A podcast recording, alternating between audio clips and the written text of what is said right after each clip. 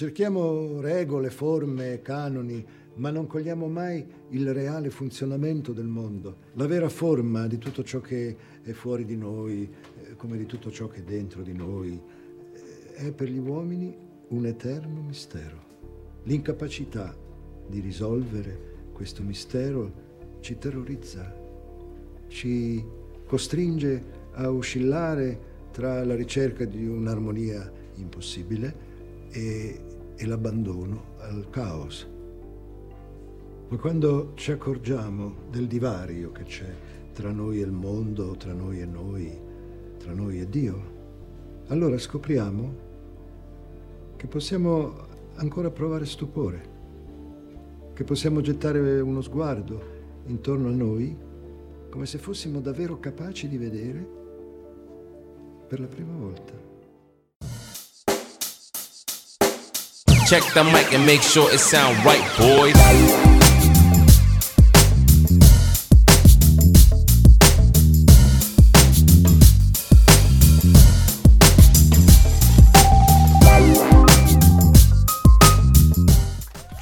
Ma ciao a tutti ragazzi e bentornati, io sono Antonio e questo è Bar Psiche.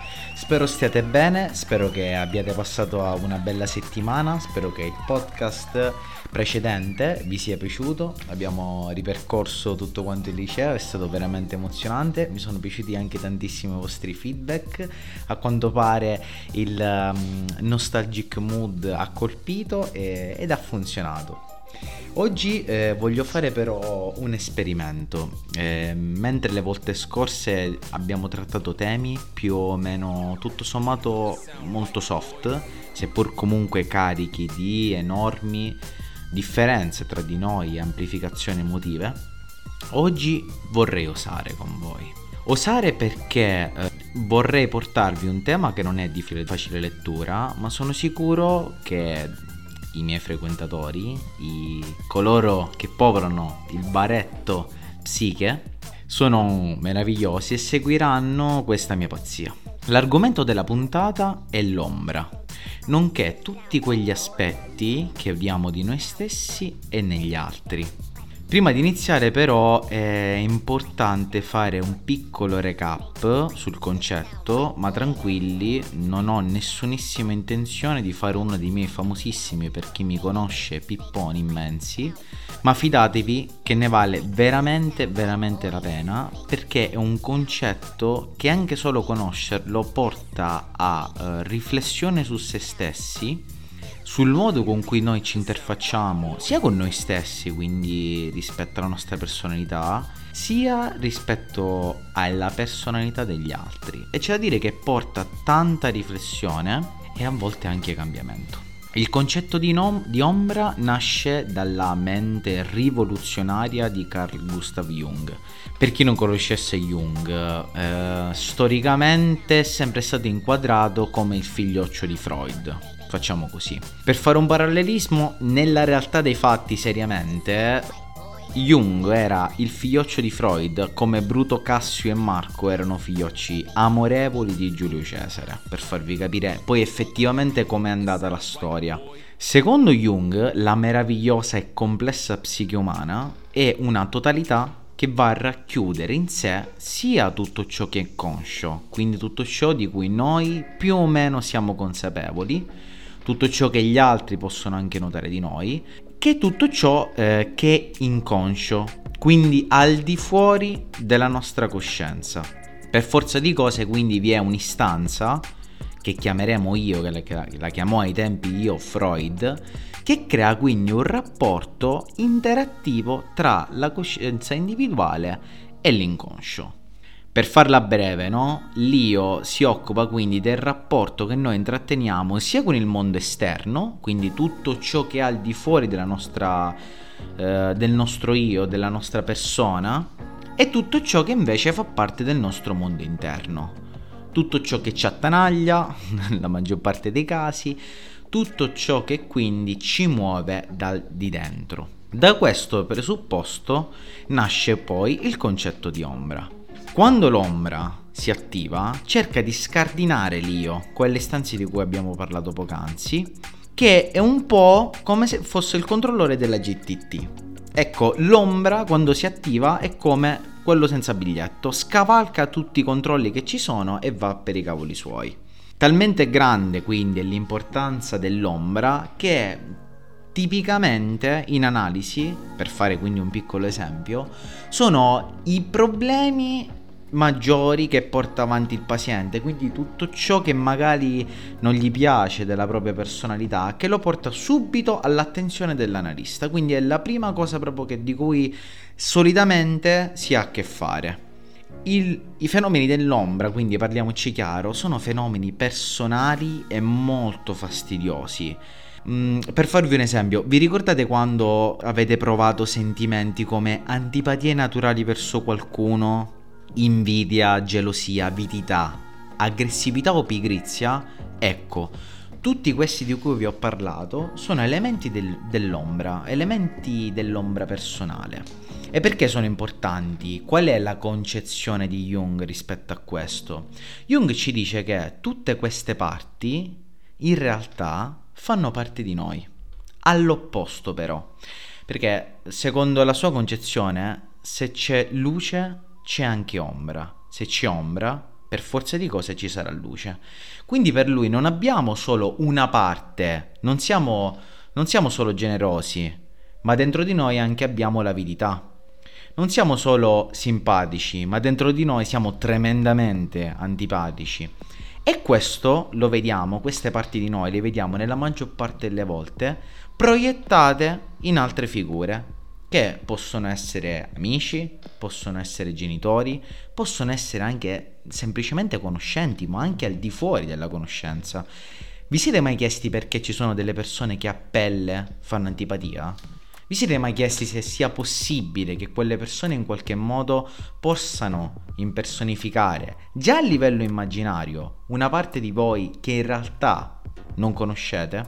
Ecco, questo è il presupposto di Jung.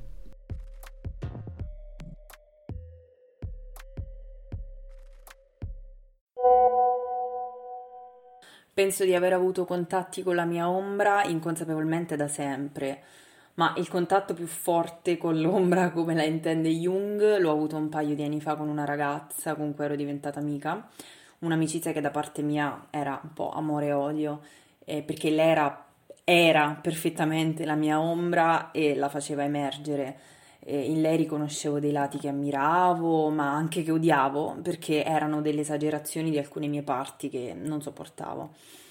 Alla fine ci siamo separate e io ho avuto modo di lavorare su me stessa, facendomi anche aiutare. E, ehm, e, penso che sia proprio questo quello che dobbiamo fare con la nostra ombra, eh, spostarla dall'ombra alla luce e lavorarci. Alla fine non fa così tanto male.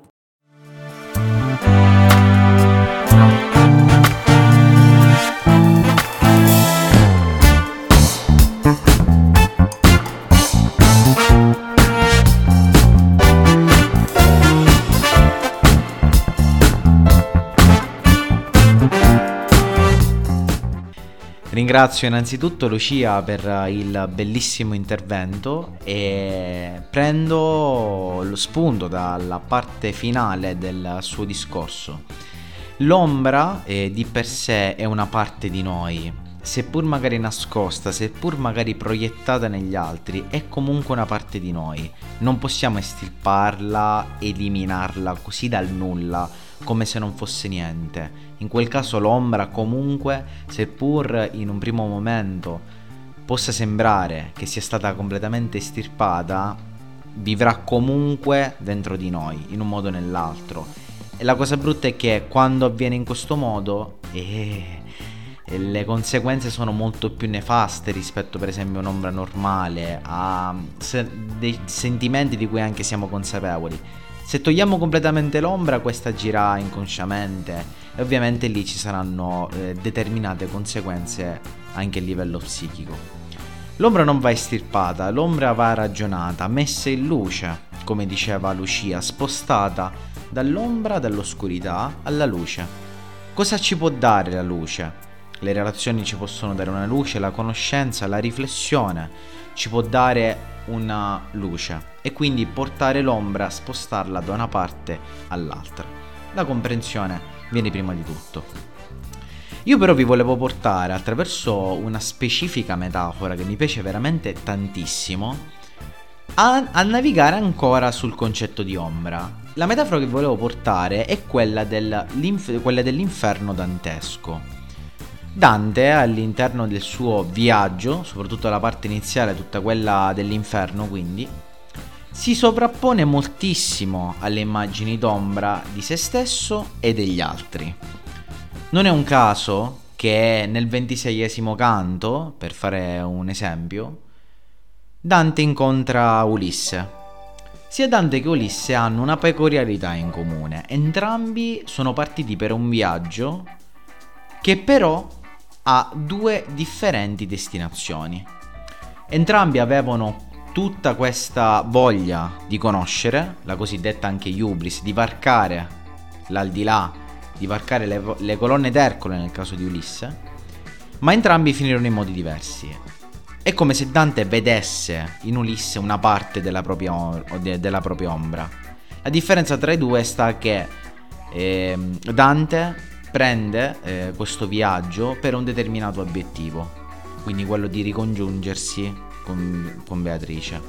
Mentre Ulisse, preso dalla Iubris sfrenata, Dante racconta che nell'ultimo discorso convince i suoi compagni a valcare le colonne d'Ercole. Tutto questo fu punito dal dio dei mari che lo fece soccombere insieme ai propri compagni poco prima di valcarle. Ed è importante come appunto Dante veda in Ulisse una parte della propria ombra. Ma senza allontanarci tantissimo, all'interno dell'inferno dantesco è, presenta- è presente anche un'altra grandissima ombra, nonché la parte finale, quella in cui viene raffigurato Lucifero. Mi ricordo che la prima volta che lessi la Divina Commedia pensai, vabbè, Lucifero, finale, sarà completamente avvolto dal, dal fuoco. E invece no ragazzi, Lucifero venne avvolto dal ghiaccio, da una marea di ghiaccio incredibile, che poi se ci pensate è completamente l'opposto del suo elemento. Lucifero, la punizione per Lucifero fu metterlo nella parte più lontana da Gerusalemme, che ovviamente era anche la parte più fredda perché quella lontana dal cuore di Dio. E il ghiaccio un po' impersonifica l'ombra di, de, di Lucifero. Ed è molto bello l'inferno dantesco perché mette davanti anche, seppur sotto forma anche di punizioni abbastanza brutali, come effettivamente ci sia un'ombra in ognuno di noi. C'era anche in Dante, c'era in Ulisse e c'era anche in Lucifero.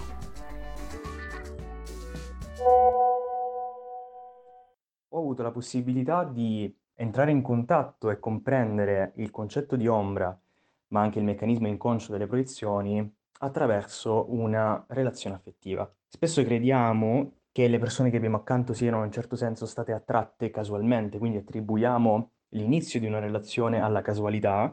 Tuttavia, quando c'è un vero e proprio e soprattutto forte coinvolgimento affettivo, è molto probabile che quella persona stia richiamando, quindi stia portando alla luce alcuni aspetti della nostra personalità che fino a quel momento sono rimasti in ombra. È davvero molto interessante perché è quello che noi chiamiamo generalmente amore. L'amore in realtà è uno strumento al quale potremmo attribuire anche un'accezione un po' più egoistica. È uno strumento che ci dà l'opportunità di entrare in relazione con gli altri, ma attraverso quella relazione noi scopriamo chi siamo, conosciamo noi stessi. Infatti prima di quella esperienza lì avrei dato sicuramente una definizione eh, totalmente diversa di me stesso e ad oggi invece grazie a quella esperienza ho avuto ho la possibilità di avere una visione più oggettiva della mia personalità.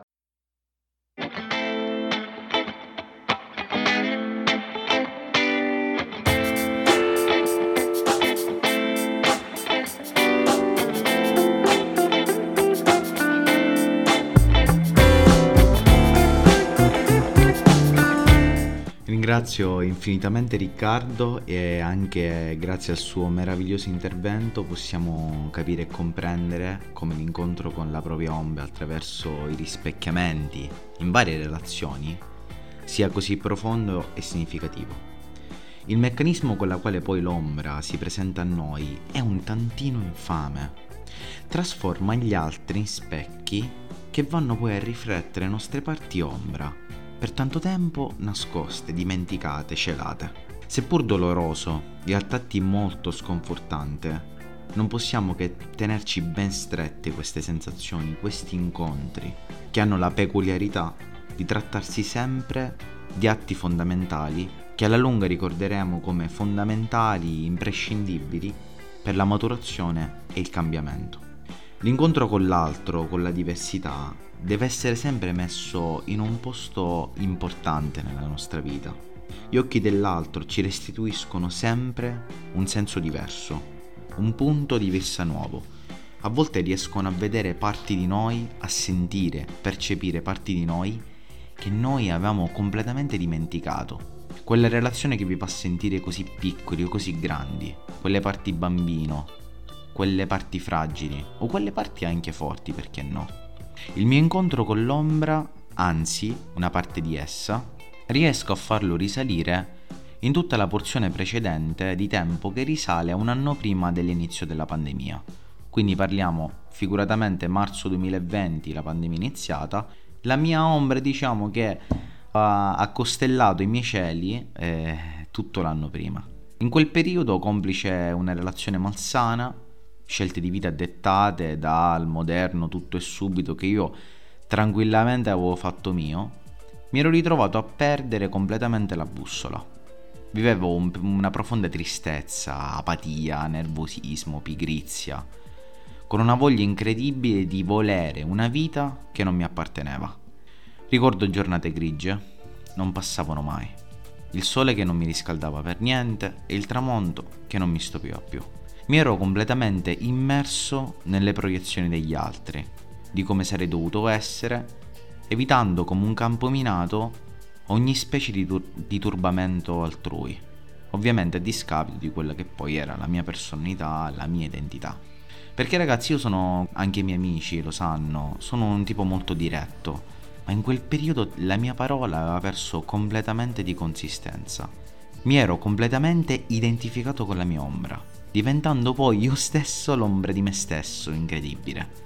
In quel periodo è stato, è stato veramente tosto andare avanti. Devo ringraziare infinitamente i miei amici che come i compagni di Ulisse lo legarono al, all'albero centrale per non farlo assoggettare al canto armonioso delle sirene loro mi svegliarono da questo sonno profondo e apatico. Perché a volte è vero, ci culliamo di quelle che sono anche nostri, le nostre ombre, no? A volte stare nella tristezza è rassicurante, perché svegliarsi, provare a cambiare le cose, richiede quel tot di sforzo che a volte non, non riusciamo, è più forte di noi. E ricordo quel periodo come un periodo in cui sono maturato moltissimo, in cui sono cambiato, in cui da tutta quell'apatia, da tutta quella tristezza, da tutta quell'ombra che ho assaporato, ne ho trovato spunti per conoscermi meglio, per riconoscermi meglio. Tutti spunti che poi, grazie, tra parentesi, alla pandemia, ho avuto modo su, a cui riflettere per tanto tempo. Visto e considerato che poi per 3-4 mesi siamo stati a casa a, ad avere tantissimo tempo, tempo, tempo libero, facciamo così. Lo svegliarsi non è mai facile. Ed è con questo mio racconto, con questo mio aneddoto, con questo mio incontro con l'ombra, che io vi ringrazio infinitamente per, per essere stati qui con me in questa terza puntata un po' profonda, forse un po' forte di Bar Psiche. Ringrazio infinitamente Riccardo e Lucia perché hanno fatto due interventi meravigliosi. Io mi sono sentito molto piccolo tra questi due interventi perché sono stati molto molto molto belli e mi sono emozionato anche ascoltandoli, editandoli e mettendoli nel, nella puntata di oggi. Spero ovviamente che vi siete divertiti, che abbiate pensato alla vostra ombra, fatemelo sapere casomai se vi fa piacere e vi do appuntamento alla prossima puntata. Qui è Antonio e vi saluto e grazie per essere stati qui alla puntata numero 3 di Bar Psiche. Ciao a tutti.